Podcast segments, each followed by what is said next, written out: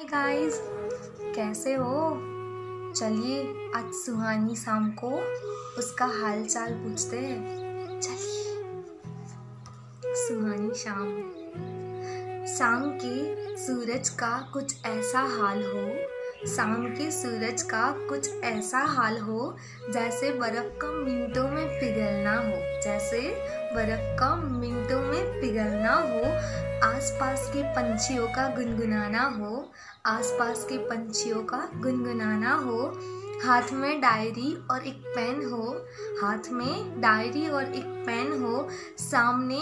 चाचा के टपरी पर चाय उबलती हो, सामने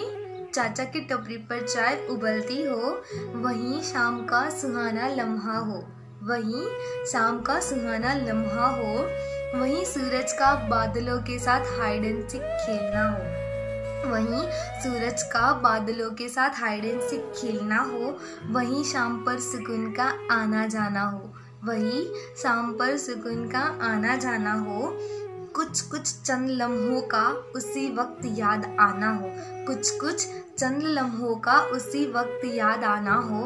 और सुहानी शाम का कुछ इस तरह हसीन होना काफ़ी हो, और